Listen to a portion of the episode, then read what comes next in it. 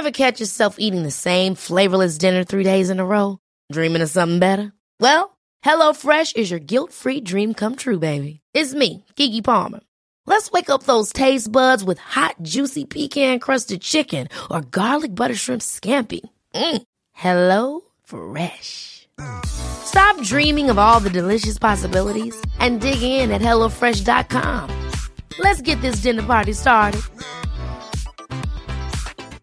I'm Sandra, and I'm just the professional your small business was looking for. But you didn't hire me because you didn't use LinkedIn jobs. LinkedIn has professionals you can't find anywhere else, including those who aren't actively looking for a new job but might be open to the perfect role, like me. In a given month, over 70% of LinkedIn users don't visit other leading job sites. So if you're not looking on LinkedIn, you'll miss out on great candidates like Sandra. Start hiring professionals like a professional. Post your free job on linkedin.com/achieve slash achieve today. This is Little Atoms, a radio show about ideas and culture. With me, Neil Denny. This week, we're talking about Little Fires Everywhere, the second novel from Celeste Ng, and then Love and Fame, the latest novel from Susie Boyt.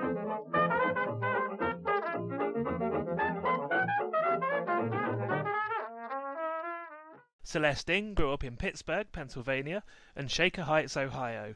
She attended Harvard University and earned an MFA from the University of Michigan. Her debut novel, Everything I Never Told You, won the Hopwood Award, the Massachusetts Book Award, the Asian Pacific American Award for Literature, and the American Library Association's Alex Award, and went on to sell over a million copies. She's a 2016 National Endowment for the Arts Fellow, and Celeste's latest book, which we're going to be talking about today, is Little Fires Everywhere. Celeste, welcome back to Little Atoms.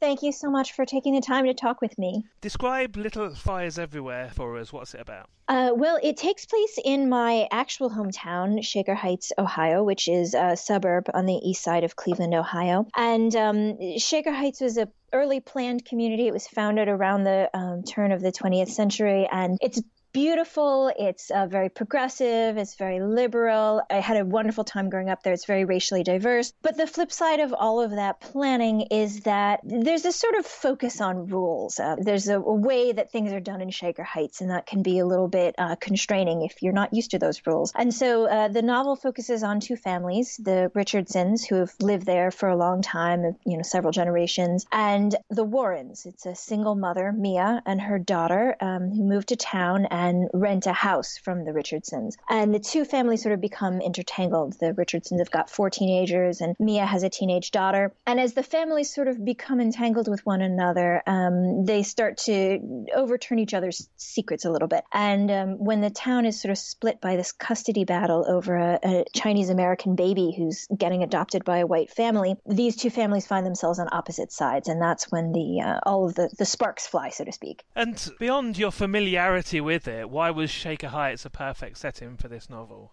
Well, I was really interested in the community and sort of the mentality of the community. I, I, was at that stage in my life, I think, where I'd been away from home for about a decade, and I was starting to look back on my adolescence there with a, sort of a clearer perspective. And I realized that a lot of the things that I thought were common and typical, you know, oh, isn't everyone like that, were actually not common or typical at all. You know, one being that we were so uh, race conscious in a lot of ways that, you know, we had a race relations group group at the high school, and um, they would go back and they would talk to the students in the elementary school and talk with them about what is prejudice and how do we how do we try and overcome discrimination, all those things. I didn't realize that that wasn't common um, until I, you know, had been away from home for a while, and everyone I met found that extraordinary. And at the same time, I also started to look back on some of the little rules of the community, like there are rules about where you can put your garbage, what color you can paint things, or you know where you're allowed to, you know, how often you have to mow your lawn and things like that. Um, and I realized that those were actually a little unusual as as well. And so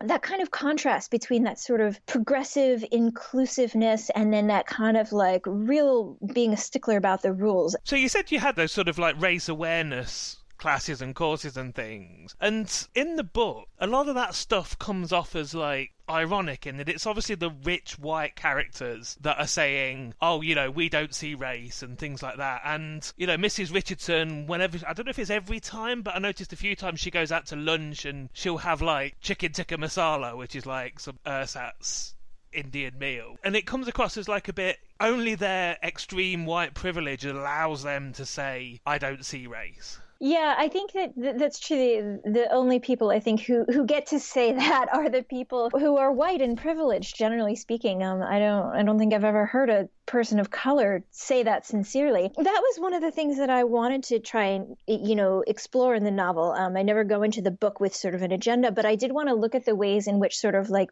white liberalism a lot of times I think still has its blind spots because what comes with privilege is not having to notice a lot of things that other people are sort of forced to deal with every day. And I think that it's it's really well intentioned in Shaker Heights and in the world of the novel um, that people really sincerely mean to be doing well. And the problem with a blind spot, of course, is you don't know you have it because that's exactly what a blind spot is, right?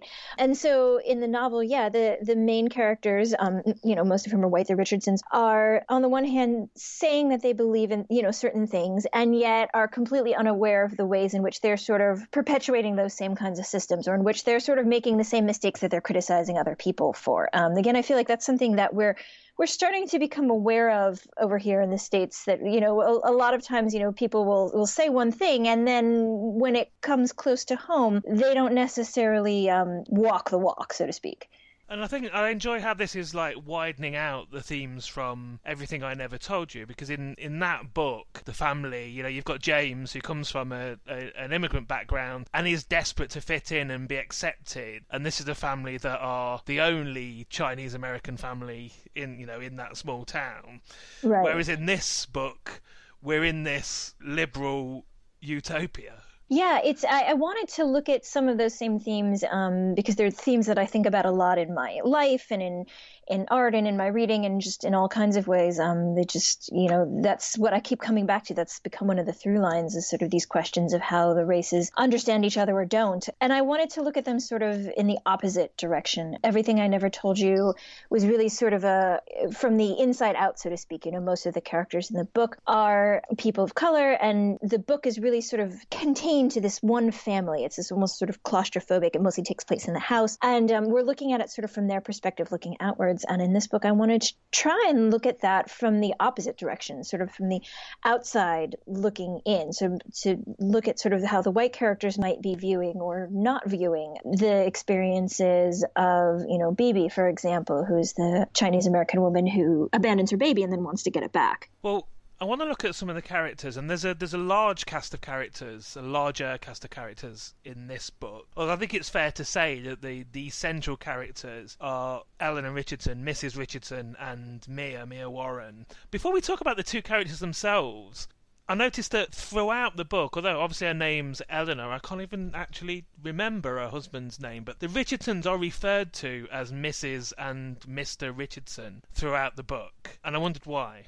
Yeah, uh, you know, I, I didn't even realize I was doing that in the early days of the book. I, you know, wrote these pages, and um, that was sort of how they came out. And you know, Mia, of course, is always Mia. She's got a last name. She's Mia Warren, but she's never Ms. Warren, right? She's always Mia. And Mrs. Richardson was always Mrs. Richardson. And at a certain point, you know, my first readers, my writing group, and my agent and my editor, they said, you know, she's she's got to have a first name. You know, why why is she always Mrs. Richardson? And I, I thought about it a bit, and I realized that that says something about her her character you know that says something about how she views herself and the distance that she wants to create between herself and other people even the reader. I remember as a teenager there were parents who when you came into their house they'd say oh you know call me by my first name. And then there were the parents who were quite happy to be mr and mrs so and so you know and that's a different kind of relationship. And for mrs richardson i think she's her conception of herself and her status as being, you know, maybe slightly above everybody else, just, you know, needs to be respected and all of that is so deeply ingrained that it felt almost wrong to call her anything other than Mrs. Richardson most of the time. And I wanted the reader to have that sense of distance too. So tell us something about her. Who is she? She's a uh, journalist. She writes for the local paper, the smaller of the two local papers, um, the sort of very neighborhoody, um, very local news one. She's grown up in Shaker Heights, this community, all her life. Her mother was born there and grew up there. Her grandparents, one of the first wave of people who moved there uh, when the community was founded. She's fairly well to do. Her husband, uh, Bill Richardson, is a lawyer. And, um, you know, they've got a, a, very big house. They've got four teenagers who are all close in age. And um, she's kind of, or she'd like to think that she's kind of got it all together. You know, she's she's had this plan for her life and, you know, go to school, get this job, get married, get this house, have these children. And she thinks she's kind of got it all. And um, it's only when the Warrens, Mia Warren, uh, the single mom, and her daughter Pearl come into town and they start to get to know each other that she starts to question whether there are things that she might have missed out on in her life. And indeed, Mia sort of brings out these things as she, Eleanor starts to wonder if there was another path that she could have taken. Or certainly, you know, in her younger days when she was an activist at college and things, she's obviously, you know, settled down into this sort of bourgeois life as well. And of course, you've also got Izzy, her youngest daughter, who we can also see a sort of reflection of Eleanor's younger self. And both Mia and Izzy are basically, she's antagonistic to both of them. Yeah, she's she's I think she's a little threatened by them in a lot of ways because um, they do remind her of her younger self. Um, you know, I think like many people, she was sort of more um, active and a little bit more fearless when she was a teenager, when she was in college. So for Mrs. Richardson, that was in the you know the 60s and the 70s, which is you know when the Vietnam War was going on. There's a you know a lot of people became very active, and she's now settled down into this sort of middle class life. And to see both her youngest daughter, who she's always sort of butted heads with, and then this other mother come in who have has a very different lifestyle, right? She's almost the complete opposite of Elena in a lot of ways. She, um, you know, she moves around a lot as opposed to you know having these deep roots in the community. She's a single mom instead of being the sort of matriarch of the family. She's an artist rather than being sort of a you know upstanding, you know, serious, stable profession. Um, and they're very different personalities. I think that's threatening to her, uh, to Mrs. Richardson, because they remind her of what she could have been, and then they also, in some ways, force her to um, kind of justify her own decisions to herself to say, well, I didn't really want that. You know, what I have is much better. And starting to reach the age myself at which, you know, I'm realizing that certain paths that I dreamed of when I was a kid are closed to me. I'm probably not going to get to move to Europe and you know and live in Europe for you know for years because um, now I'm settled and I have a job and I have a small child and you know all those you know I have a mortgage, all those things that come with adult life in quotes. And so you know you have to kind of reckon with the fact that those paths are gone. And I think that's the sort of moment that Mrs. Richardson finds herself in when this you know this other mother comes into town as well as there being issues of, of race in the book, which we'll pick up as we go on, there's also a class issues here. Mia and Pearl are obviously poorer than the Richardsons, and they become her tenants, and they're living this sort of like vaguely itinerant lifestyle. And Mia is there's these two main characters, but I think Mia is the you know the more sympathetic of the two because a lot of the events that are set in place are done by Eleanor. You know, she becomes upset with the situation and wants to sort of like dig into Mia's life. But at the same time, I don't really know how to describe this, but Mia also has there's a sort of privilege in the freedom that she's given herself by choosing to live this lifestyle. Like she's taking work, but all of that is sort of subservient to her idea of herself as an artist.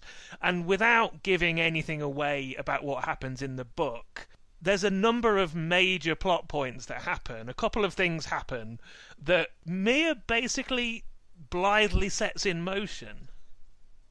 Yeah, she's I think that's exactly right that she's got her own privilege. It's not as immediately obvious as with Mrs. Richardson because Mrs. Richardson has, you know, the house and the BMW and all those things, but Mia has some safety nets for herself, and she always has the sense, and I think the reader gets the sense that she chooses to live in this sort of itinerant, sort of bohemian lifestyle, right? She she chooses that they're only going to take with them what they can fit into their Volkswagen, and you know she chooses to only take on as much work as she needs to sort of put food on the table. Um, there's a moment in which one of the teenagers says to Mia's daughter, you know, well, why doesn't why doesn't your mom get a real job or you know get a get more hours then she could you you could have you know you could have better furniture you could have a tv and there's a sense that mia is making this choice to not have those things um, which is itself a kind of a kind of privilege yeah for sure And of course, as I said, without giving too much away, we get reasons why that might be as we go through the book. There isn't it isn't necessarily that much of a choice that she's living that lifestyle. Tell us something about Mia's art. She went to art college in the in New York. She studied under a a sort of famous Cindy Sherman esque photographer, portrait photographer. But Mia's art is different in that she she manipulates the image. She's like presenting something that's not straightforward as photography. Exactly. I mean, I think if we asked her, she might not call herself a photographer per se because she she has sort of her fingerprints all over the image. So she sometimes, for example, will take a photograph and then doctor it after the fact. That maybe she'll add to it or embellish it or deface it in some way, or she'll cut it up and collage it or she'll sort of set up a very carefully framed sort of scenario and then take the picture of it so that what you're seeing is sort of very artificially staged. And um, all of her art actually sort of has to do with the idea of sort of repurposing or reinvention or um, reimagining things, almost sort of reincarnation. There's um, a series of photos it describes in which she takes um, stuffed animals like teddy bears and she um, washes them and she cleans their their filling and then she kind of restuffs them inside out. And so the animal sort of looks as if it's been reborn in a in an older form. And I think that's a lot of the theme of her art, um, and it has a lot to do with her personality. This idea of you know, can you change something into something else? You know, how far can you bend an image or change things and still have it be the the object that it actually is? You know, how far can you distort something before people can't see what it is?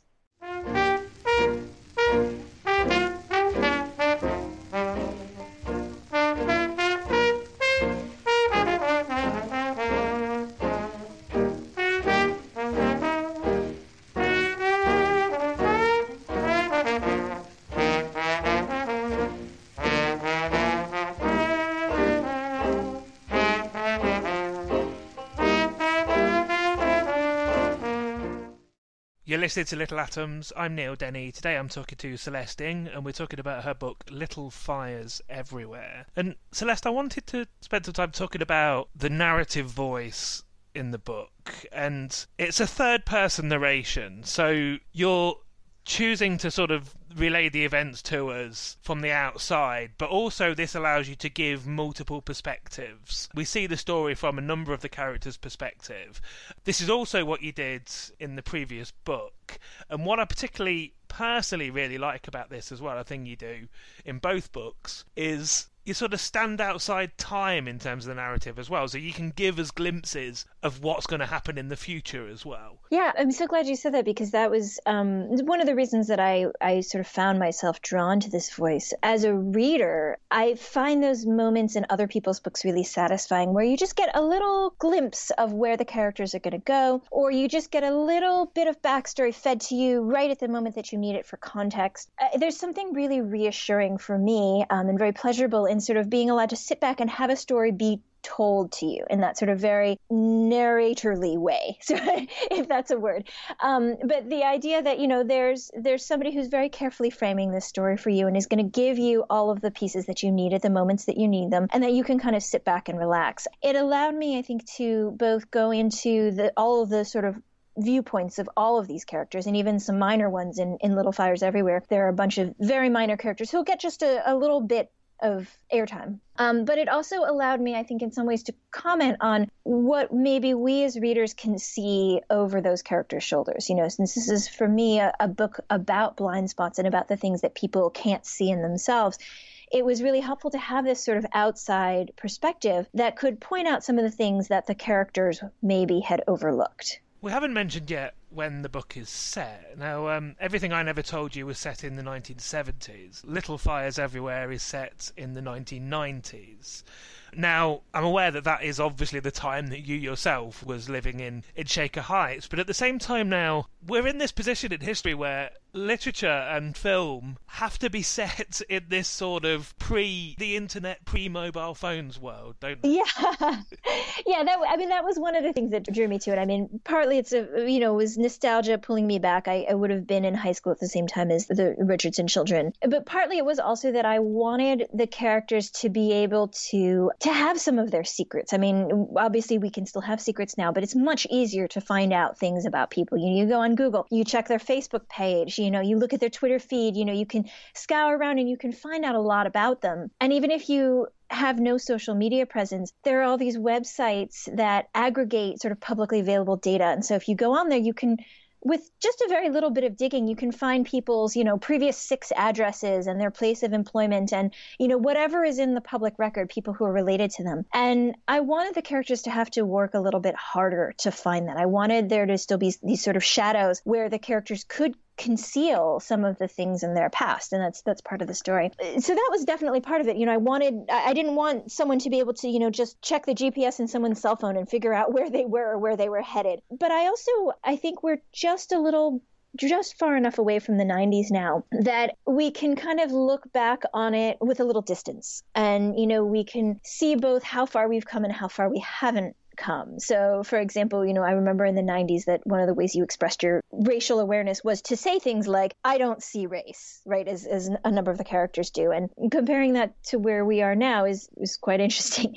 And then likewise, that in the 90s, I, I think there was this sense of optimism, at least in the late 90s. You know, the economy was doing really well, the internet was just starting to take off. There was this sense of, you know, um, we've got it all together. The book takes place between 1997 and 1998, which is exactly when the Monica Lewinsky scandal happened here in the US. And now that seems so quaint, you know, that this was the big scandal was that the, you know, the president maybe had an affair, a consensual affair with this you know, of age adult intern. So I wanted to kind of step us back from our present moment just a little bit to a place where we could have a little bit of, of perspective on where we were then so we can compare that to where we are now. A theme of the book is motherhood, both literal and metaphorical. So both Mia and um, Eleanor have children, but then Pearl ends up spending a lot of time with the Richardsons, and and Izzy becomes a sort of almost adoptee of Mia. She spends a lot of time with her, and central to the story is this case of a Chinese American baby who's going through like an adoption court case. Was that case based on anything real? It wasn't based on any specific case, but um, it kind of grew out of my wanting to explore that question of who your mother is. You know, is it the person who raises you and tends to you, or is it the person who literally gave birth to you, or something in between? You know, and is it the same for everyone? That idea of the biological mother versus the chosen mother is really fascinating to me because I think a lot of people, you know, have their sort of chosen family and their chosen mothers, and it isn't always their biological family. So I did look at two particular historical cases. One was called the Baby M case, which was in the early 80s here in the US, in which a woman agreed to be what they now call a traditional surrogate, meaning it was her egg. Um, she was artificially inseminated with a man's sperm. And then she had agreed to have the baby for this other couple and then give it to the other parents for adoption. And after she had the baby, she changed her mind and she decided that she wanted to keep this child that was, you know, biologically her child and actually kidnapped the baby back. And there's this huge uh, contested case in which basically they tried to figure out who the parents of this baby were. Um, you know, did she get to be the parent because it was her egg and she had entered into this custody agreement, but she'd given up the right? And the upshot of it basically was that the state of New York and the state of New Jersey, which is where the case actually happened, and a lot of other states outlawed surrogacy agreements. So actually, even now, this is still the case. You're not allowed to hire a surrogate to carry a child for you. And that now, you know, in our current era has a lot of different implications because there are, for example, same sex couples or infertile couples who would like to hire a surrogate. And because they can't do it in their state, they are hiring surrogates from India or from China to carry their children for them, which, as you can see, makes the situation even infinitely more complicated. So that was one of the cases. The other case that I looked at was called the Baby Jessica case, which I think was in the, the early 90s. It focused on a, uh, there was a single mother who was uh, not very well off and she gave her baby up for adoption. Baby was adopted by an affluent couple elsewhere. And then the biological father came back into the picture and wanted to get the baby back. And in that case, the court actually decided that the biological parents still had the rights to the child and they gave the child back to the biological parents. And one of the things that I found fascinating was that at that time, public opinion was almost unanimously on the side of the adoptive parents. The affluent parents who had adopted this baby were really seen as everyone thought, you know, that was clearly the best place for the child. And it was kind of amazing how unanimous public opinion was and how I think there's been something of a shift now where we tend to um, prioritize the biological parents' claims. And that just reminds me that these are cultural shifts that we see. You know, there's a there's a huge cultural component to who we think is the parent. The McCulloughs, the, the couple that have adopted Mei-ling the baby, I think very cleverly you make them sympathetic. You give her history. She's spent years trying to conceive and not been able to. You know, obviously more superficially, they're wealthy. Clearly, they can give Mei-ling, you know, a, a, good life. But also, they've had her for a year. You know, so they've already put considerable emotional and you know financial investment into taking care of the child and as i said you paint them sympathetically so i mean i wonder if you expect i mean first of all were you ever torn but also i mean do you expect people to read the book and not necessarily fall down on the right side. I was going to say. I mean, for me, it's it, it's sort of obvious from the word go that Bibi is the is the rightful mother of the child. But uh, I mean, people might pick up this book and read it and come down on the other side. Yeah, and you know, it's it's been surprising to me that a number of people have, and that you know, the readers of this book who who you know email me or they reach out to me on Twitter or whatever, that they do feel quite split. You know, I don't I don't know that it's necessarily 50-50 split but you know people seem torn which uh, this will make me sound quite mean but that's kind of what i wanted at the beginning when i started writing the book i gave pages of it to my writing group, and there wasn't very much about the McCulloughs in it. You know, this is still sort of in the early days. And um, they read the pages and they said, you know, it feels like the book is asking us to sympathize with Bibi, the biological mother. And they said, you know, think about if that's what you want. And I thought about it a little bit, and I said, you know, that's actually a really good point because what that says to me then is that I haven't, I haven't shown the McCullough's side. I didn't want it to be an easy decision for the reader, you know, whichever side you land on. And so, as you said, the McCulloughs, you know, have had this baby since she was a few months old. So they've had her for a year. You know, they've been the ones who have been up with her at night. They've been feeding her. They've been taking care of her. She is, in a lot of ways, their child. You know, they have been they've been treating her like their child and they've been thinking of her as their child. And then you've also got this mother who's been trying to get her back. One of the things that, that makes me the happiest as an author is when people come and they say, you know, I'm really, really torn. And I, I think I, I fall on this side, but every so often I, I feel the other way. Um, what I really wanted to do, I think, was to show just how complicated situations like this can be and how fraught these questions that we ask about who's, you know, who deserves to have the baby or you know who's going to be better for the baby are so hard to answer maybe impossible to answer just one more thing from me then and then if you would i'll get you to read a bit as we we mentioned at the very beginning of the show, everything I never told you was a phenomenal success. After we talked about it, at the end I asked you what was next, and you mentioned the sort of bare bones of of this story. It was just coming together.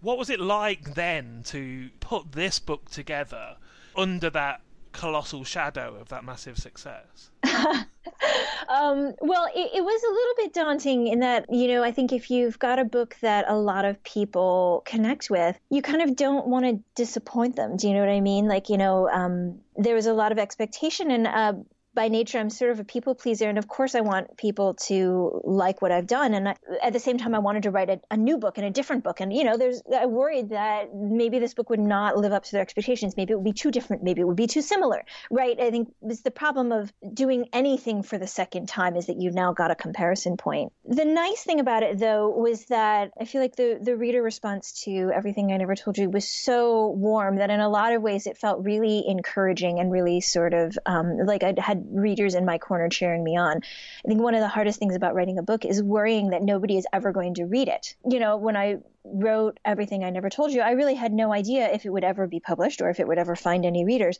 besides, you know, my, my mother. And so, you know, it, it was in some ways a scary feeling, but also a really nice feeling to think that there were readers out there who were excited about what I was doing, you know, and that hopefully some of them would, would read the book. And, um, I had a lot of time while I was on tour promoting everything I never told you when I got to be thinking about the characters in Little Fires Everywhere. And I think that helped me put the book together. And hopefully, I learned some things from the first book that, you know, I was able to apply in the second book. Um, all right, so I'm going to read just from the very, very opening pages of the books. At this point, you don't really need any background information. This is sort of page one. Everyone in Shaker Heights was talking about it that summer how Isabel, the last of the Richardson children, had finally gone around the bend and burned the house down. All spring the gossip had been about little Mirabel McCullough, or, depending on which side you were on, Mei Ling Chow, and now, at last, there was something new and sensational to discuss. A little after noon on that Saturday in May, the shoppers pushing their grocery carts in Heinen's heard the fire engines wail to life and careen away toward the duck pond. By a quarter after twelve there were four of them parked in a haphazard red line along Parkland Drive, where all six bedrooms of the Richardson house were ablaze, and everyone within a half mile could see the smoke rising over the trees like a dense black thundercloud. Later people would say that the signs had been there all along, that Izzy was a little lunatic, that there had always been something off about the Richardson family, that as soon as they heard the sirens that morning they knew something terrible had happened.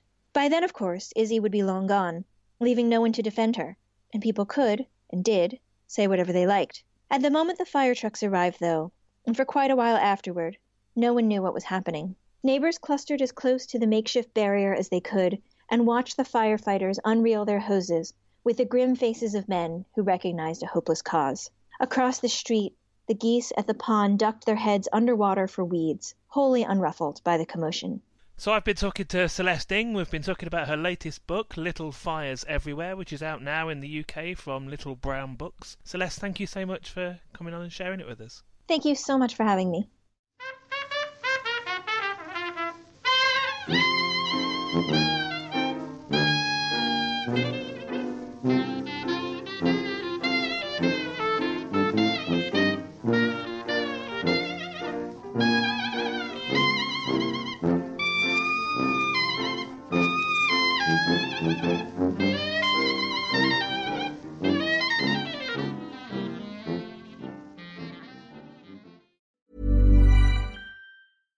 Hey, I'm Ryan Reynolds. At Mint Mobile, we like to do the opposite of what Big Wireless does. They charge you a lot, we charge you a little. So naturally, when they announced they'd be raising their prices due to inflation, we decided to deflate our prices due to not hating you. That's right. We're cutting the price of Mint Unlimited from $30 a month to just $15 a month. Give it a try at mintmobile.com slash switch. $45 upfront for three months plus taxes and fees. Promo for new customers for limited time. Unlimited more than 40 gigabytes per month. Slows. Full terms at mintmobile.com. When you're ready to pop the question, the last thing you want to do is second guess the ring.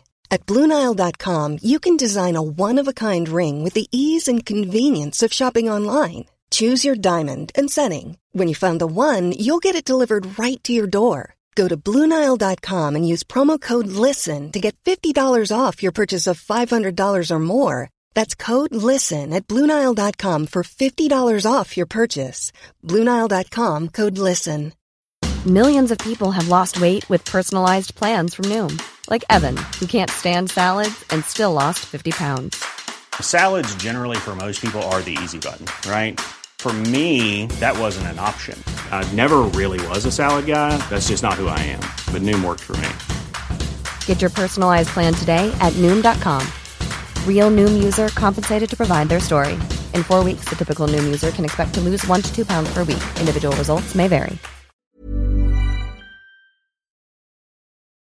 I'm Andy Miller, and you're listening to Little Atoms, a radio show about ideas and culture. Susie Boyt is an author of five acclaimed novels, including The Small Hours and a memoir, My Judy Garland Life, which was shortlisted for the PEN Ackerley Prize in 2010. Susie's sixth novel, which we're going to talk about today, is Love and Fame. Susie, welcome to Little Atoms. Thank you. How would you describe Love and Fame? One thing I've noticed since it's come out is there's a lot of different books in there, and some people say it's sort of light-hearted romantic, and other people say it's so sad it should come with a free packet of sweets, and other people think it's incredibly funny, and some people don't like it. And I suppose um, right from the beginning, I wanted. I don't know that I necessarily decided it, but it was always going to be a funny book about very sad things. Um, I had been reading quite a lot of very lively American novels just before I started writing it, books like We're All Completely Beside Ourselves and Where You Go, Bernadette, and I wanted it to have a very, very lively tone with tons of stuff happening on every page and lots of jokes and and um, I was trying to write something slightly less refined than things I'd written before, although I don't know that it's super non refined, but I, I, wanted it to be really um, sort of chirpy and what's the other word? Sort of peppy, but also to go very, very, very deep into um, matters relating to grief somehow that not exactly to make the difficult things bearable through humour and lightheartedness, but also not so much that, but more to let a sort of love, a love of language and a play of language somehow mitigate the sort of complexity of grief that I wanted to examine in the book. And there's there's a number of major characters who we'll, we'll talk about in turn, but also the book really has two parallel narratives that sort of meet. I understand that's the first time you've chosen to do that, so why? Um, well, all my earlier books have had been sort of filtered through one overarching consciousness, and I just wanted to try and not do that one time. It's hard because when I was doing after I decided that, it felt not exactly cliched, but I didn't want to be doing something that felt really sort of booky in a sort of not exactly a crass way, but just in a.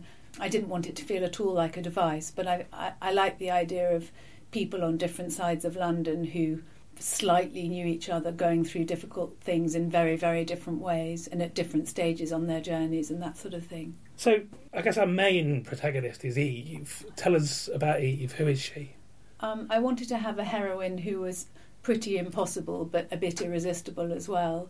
And she is, when we meet her, she's 26 and she's got a sort of brilliant career behind her in that she went to drama school and really shone there and got a big part in a play in in the West End pretty well on emerging from drama school, and it was just sort of too much for her. The level of stage fright and sort of unpreparedness she had for the part just undid her. So she's had this kind of um, quite spectacular and public failure, and she's sort of getting back on her feet. And quite soon after that, she gets married.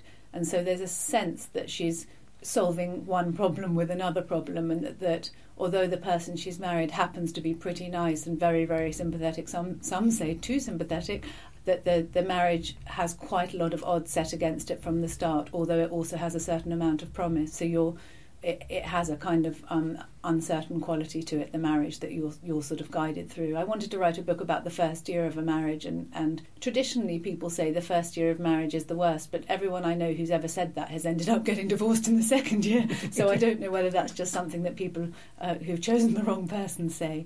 So I've got this sort of highly strung character. Um, she's very self aware, so she's humorous and sort of witty and knowing about highly strung people of whom she only hopes to be at the high end of average rather than quite at the top rank, which she may be. So it's a, it's a sort of she rolls her eyes at herself quite a lot whilst feeling these feelings, and um, she's also the daughter of a famous actor who's himself the son of an actress. So she has got a sense that she's joined the family business and she's messed up big time and brought a lot of distress to her, particularly to her father. And I think if you were cast in a big play in the West End and messed up, it would be really, really hard to get a second chance because people would would have gone all out for you, and you it would be pretty hard to come back after that. And sort of everyone around her knows that. In My Judy Garland Life, you wrote about a sort of obsession with celebrity, but also your lifelong want yourself to somehow be involved in the theatre in some sort of capacity. Yeah.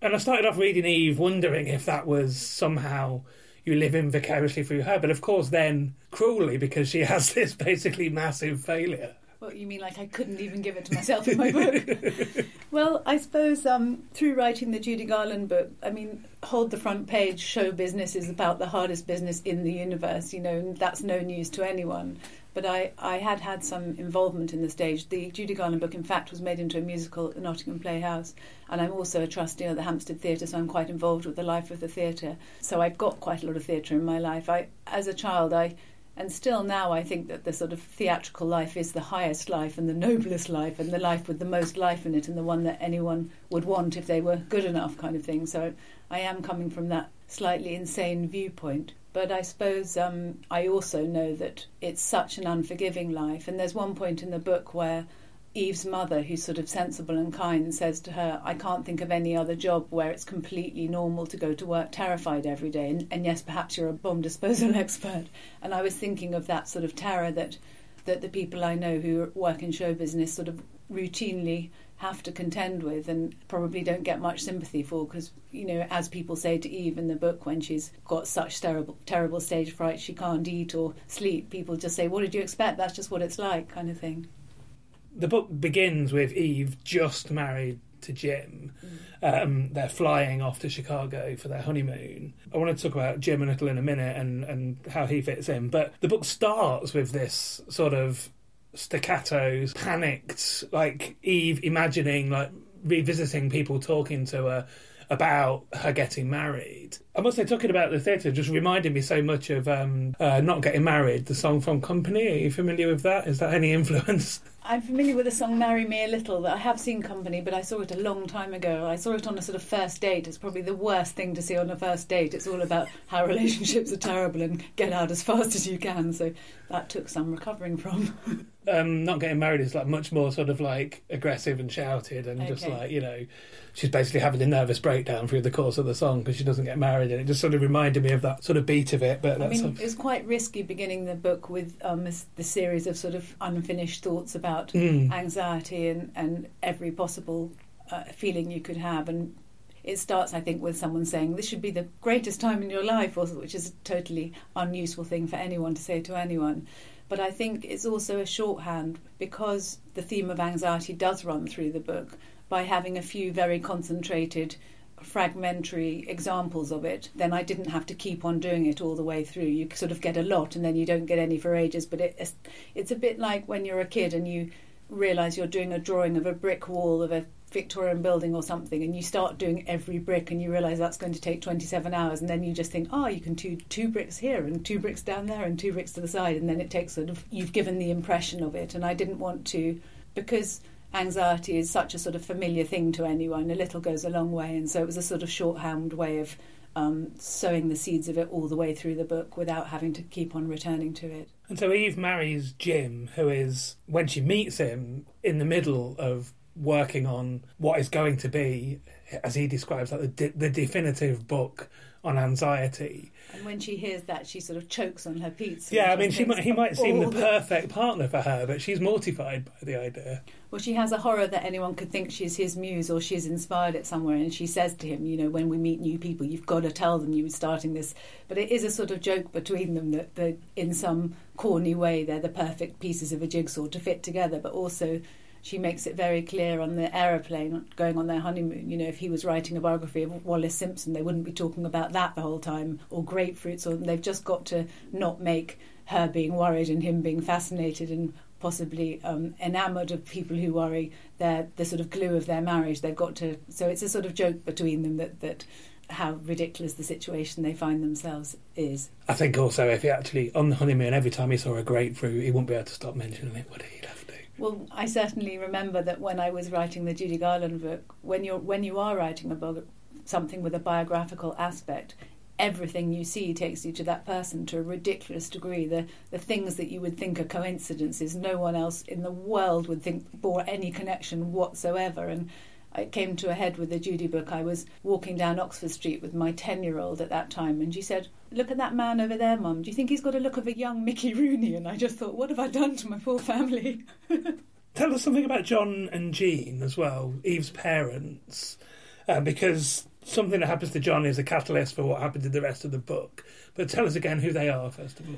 Well, John is a pretty famous actor, sort of household name, who's got particularly famous in the last six or seven years through being in a sitcom called The Last Orders, where he plays a pub landlord, a sort of foolish pub landlord that people take advantage of. I was thinking a little bit of the characters of Coach and Woody from Cheers, although it's very English, the sitcom, someone who's always going the extra mile for people and then getting a bit um, mashed up themselves, or he's quite a sort of romantic character and, and is has a romantic view of alcohol that it's sort of one of the best things in life. He we know that he's had quite a lot quite a lot of difficulties in his life, John, and he's married to Jean, who used to be a social worker, and I sort of envisage as a sort of professional life one of those women that we all wish we had behind us, sort of making every, soothing everything, making everything easy, taking anything difficult out of our lives before we might see it.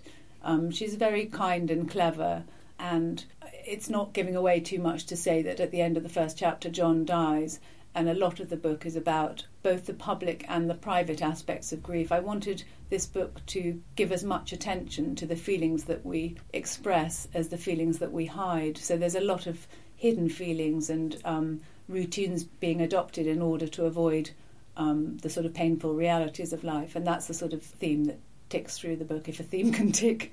Um, so let's talk about what happens then. So Eve basically she gets she's on honeymoon. Her father dies unexpectedly. She basically unravels somewhat to begin with. There's this idea that she says about when you get married, you have to replace a father with a husband. You can't have both. Well, she says that she knew it was going to be difficult to have both, but she didn't realise it was either or.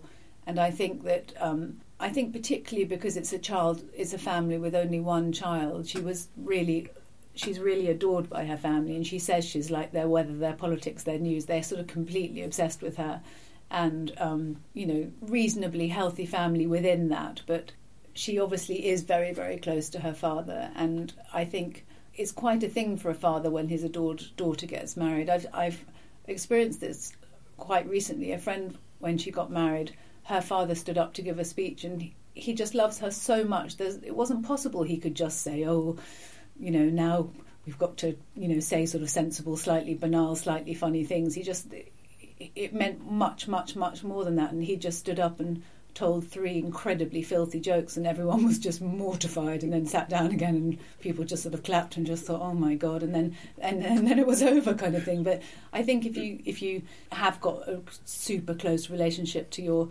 daughter who, and then she goes off to be with someone else you know that is a big thing to handle isn't it and and i think she knew it was going to be an adjustment and also i think she felt she could imagine the marriage working if she had a cup of tea with her dad every Saturday morning, or he was going to sort of be part of her life. And she says that she was going to ask for that for a wedding present, a standing order that they might, you know, have breakfast or tea every weekend, and that and the idea of a life and a marriage where that wasn't going to be possible seems really unthinkable to her. And well, before we talk about Jean and how she deals with it, because then we can bring in the other the other parallel story, because that's how those people get involved. The novel is also looking into the idea that when a public figure dies, their family, who obviously you know are going to go through the grieving process like anybody else does, also somehow loses part of the ownership of, of that person. Would that be right?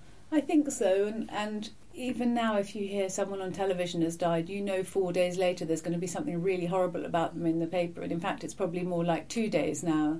And so they're living with that fear. And i think the i mean the good thing about everyone knowing is that you don't have to tell anyone. And it's really hard telling people when you've lost someone. So that's the good thing. But the bad thing is particularly with a famous person people really overclaim how much they knew them their how familiar they were with that person. And and yes i think i think the sort of claims coming from other people is a difficult thing for for eve I mean, she does take some comfort. She spends quite a lot of time hanging out with him on the internet and looks at, because he was an actor since when he was a child, she looks at pictures of him in plays when he was a little boy. He used to often play the sensitive son of sort of famous actresses in the West End. So he's got, and the thing of spending time with him when he was a child, that's not something that we get to do with our parents. And she does find that comforting, although she, you know, there's a possibility it's keeping a scar open as well. But um, there's a moment when she's doing that and she sort of has the feeling how weird it is that she's older than him and how does that even work and you know so so there's advantages and disadvantages within that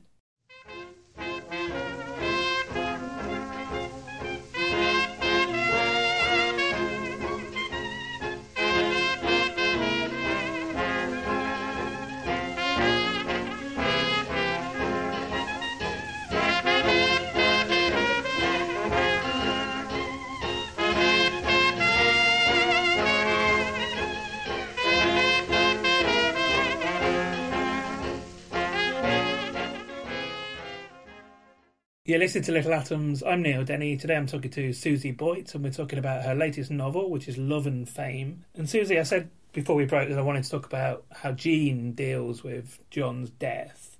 But to do that, let's perhaps introduce Rebecca and Beatrice, or Twigs and Beech. um, the two other characters. Tell us who they are, first of all. Well, they're two sisters who live um, rather like people in a sitcom side by side in two little flats.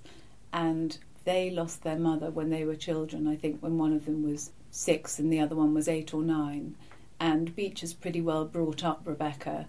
They have a joke between them that Beech is the sort of nice, kind one. She, she actually works as a grief counsellor with children. She's sort of built her life round trying to help people and possibly even trying to help her sister. And Rebecca is a sort of quite glamorous and quite mean tabloid journalist. And um, I'm interested in that thing in families where you have one child who's the pretty one, one child who's the clever one, one child who's the great traveller, one child who, you know, which is should be on page one of how not to bring up children to tell them that they have these roles. But I suppose they acknowledge between them that one of them's exciting and a bit mean, and one of them's kind and um, maybe a bit more sort of sluggish or something like that.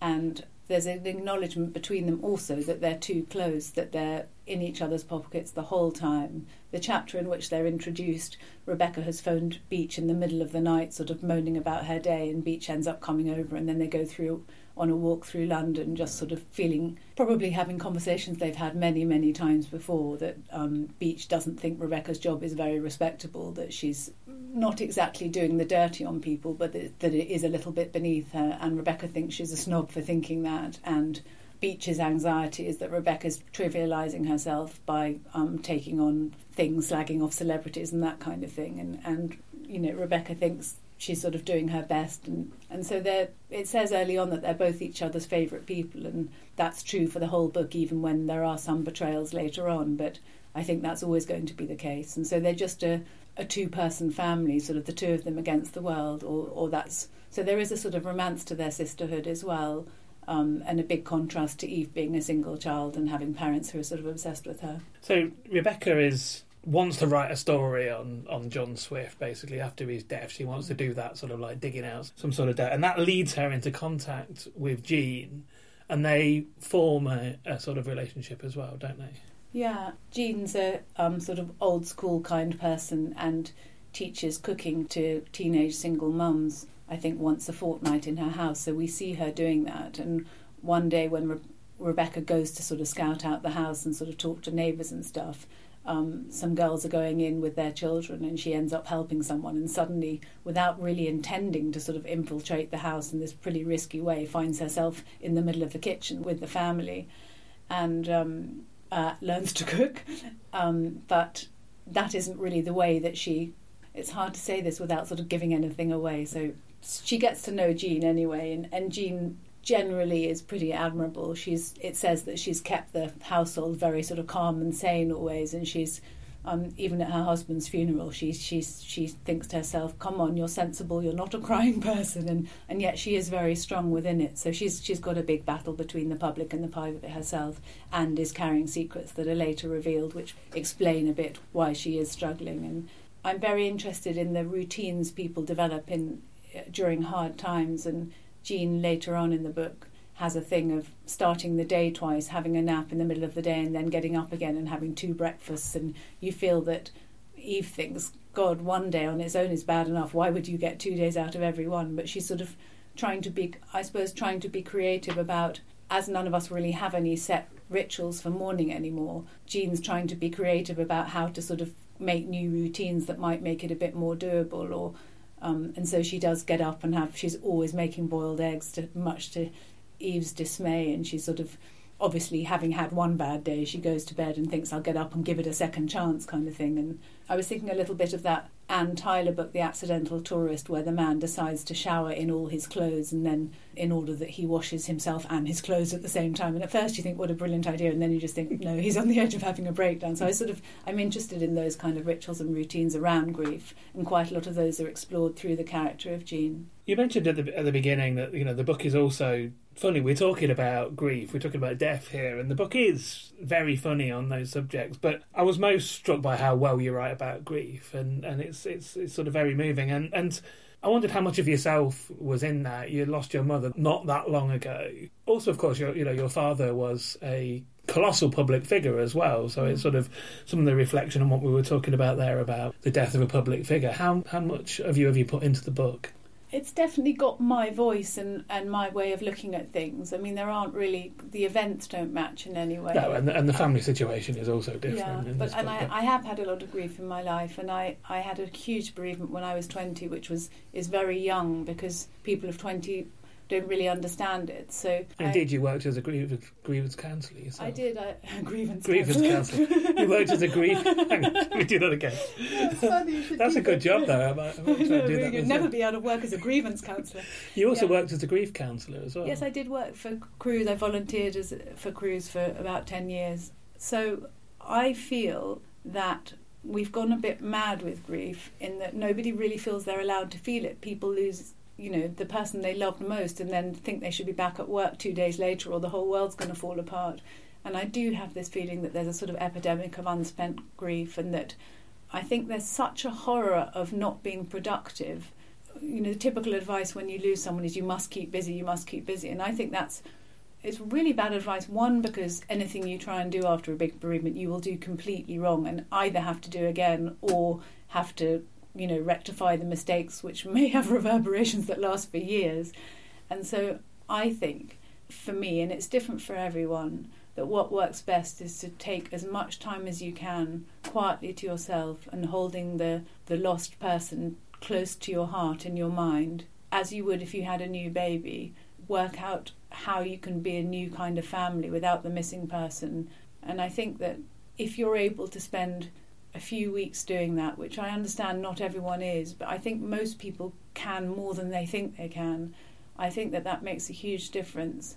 And I think we also have to teach the world how we want them to treat us. And, and I really understand things like in Victorian times, people having a black armband, and then people would just, or so I like to imagine, you know, give you the benefit of the doubt for a, quite a few months, not tell you off when you've messed up, or not contradict you when you mispronounce the name of a French composer, or things that just I mean, that's the thing about grieving. Ordinary things seem difficult, and difficult things are just impossible. And the way that grief assaults your personality, so that the things you're normally good at, you often can't do at all. Your ordinary reactions to things can become very unreliable because grief often produces paranoia. If the world has shown you that the worst possible thing can happen, why would you not think it was going to happen the whole time? So it's very useful to know that if you're feeling paranoid and someone you love has died within the last year, very likely it's to do with the grief, which I think in this age where people don't really feel entitled to grieve, I think that's useful knowledge and I think it does protect you and provide armour for you a bit. And so I suppose if I do have some griefy agenda, it would be that the things we do to avoid feeling grief often get us into much more trouble than the grief, painful as it is, would be if we just allowed ourselves to feel it a little bit. Right, just one more thing from me, and then I'll, I'll get you to read a bit if you would. This is a book about families, about relationships between siblings, between children and their parents, husbands and wives. As, of course, when we think about it, are, are most books about human beings, mm. about familiar relationships. But, of course, if one reads reviews of your books or profiles of you, one can't help but see that sort of relationship described as Freudian. Is that fair in terms of the work, or is that are you sick to death of that? No, I don't mind. And I I do believe that psychoanalysis is an unrivaled method for understanding human behaviour. So, you know, if I didn't think that, maybe maybe it would would annoy me more. Um, I have always looked at the world in that way, and when I'm creating a character, I often think of you know many, not just their parents and grandparents, but what happened before then, and just I've always seen the world in that way. I've always seen literary characters in that way. So I don't I don't have a problem. Sometimes if people say my descriptions are painterly, I thought, oh god, but sorry if I'm not allowed to say that.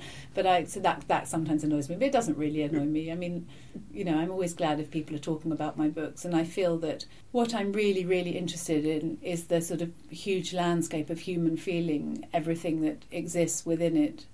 And I'm also um, interested in the definition of human nature, and those things are, of course, are going to carry with them psychoanalytic ideas and all sorts of other ideas. But that's that's what I'm really interested in, and and I do have a sort of belief that, however painful they may be, the feelings we have are probably the best things about us. They're the best things in life, and they they're what makes life lively. And so I suppose that also feeds into it as well. If I would get you to um, I'm going to read a little bit from the first chapter of Love and Fame. Eve was packing for her honeymoon alone in the flat, laying out the ice blue nightgown that the shop assistant said would make her look like a goddess. She folded the bodice, smoothing down the gathers, taking care not to crease the springy lace, tucking it in like a child. Christ, what was an Nil silk satin bra and brief set in the face of all this? What was a husband to be with an appraising smile and that look in his eye? Was that too sicko territory?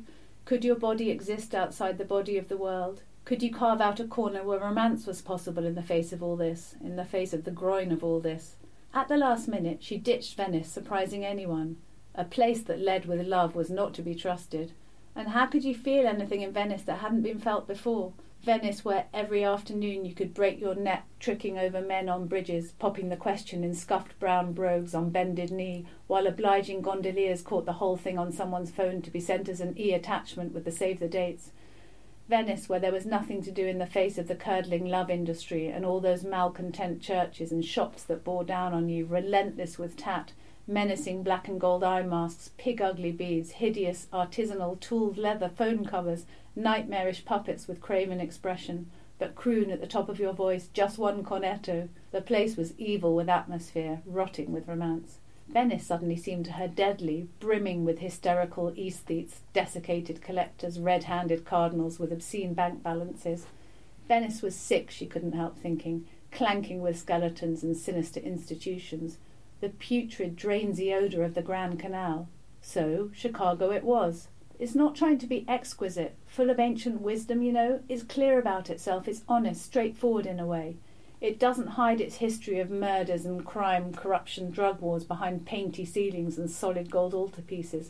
There's something decent in that, something frank, something a bit sexy. She liked working up an argument. It doesn't, I don't know, reek. She was enjoying herself now. It's not squalid. The ideas behind America appealed to her. She hoovered up its literature, swallowed its facts down whole, the hopes of it, the energy, the scale. They say when the sky is blue there, it really means it. Not like here, when it's not pretending exactly, but I mean, they built the first skyscrapers in Chicago and they called them cloudbusters. Some of Chicago's best loved gangsters started their careers as singing waiters. You can't argue with that. Chicago doesn't have a veneer. It's not drowning in history and all clogged up with gold leaf and palazzo dust. Suddenly there was no competition. It'll be cheaper by miles, and we can make it our own. Of course, Jim said. Jim always said of course or absolutely. He was that sort of person. He had an enthusiasm for enthusiasm. His interest extended to almost everything in life. Jim was frank and easy, mild, clever, well rounded. The ordinary wear and tear of things, the pull of the past, the fear of the future, didn't seem to get to him. They got to her. So I've been talking to Susie Boyt. We've been talking about her latest novel, Love and Fame, which is out now from Virago. Susie, thank you so much for coming in and sharing it with us. Thank you. You've been listening to Little Atoms, a radio show about ideas and culture. This episode of Little Atoms was produced and presented by Neil Denny and was broadcast on Resonance 104.4 FM. You can find the Little Atoms podcast on iTunes, and you can follow the show on Twitter at Little Atoms. If you'd like to donate a little money to support the show, you can do so at littleatoms.com. Thanks for listening.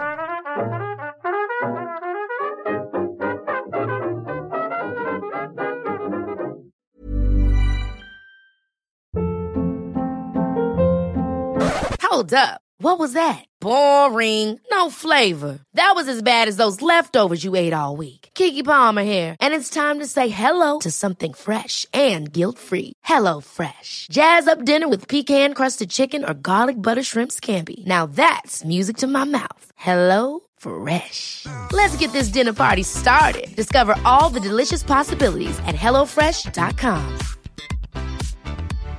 When you drive a vehicle so reliable it's backed by a 10 year, 100,000 mile limited warranty, you stop thinking about what you can't do and start doing what you never thought possible. Visit your local Kia dealer today to see what you're capable of in a vehicle that inspires confidence around every corner.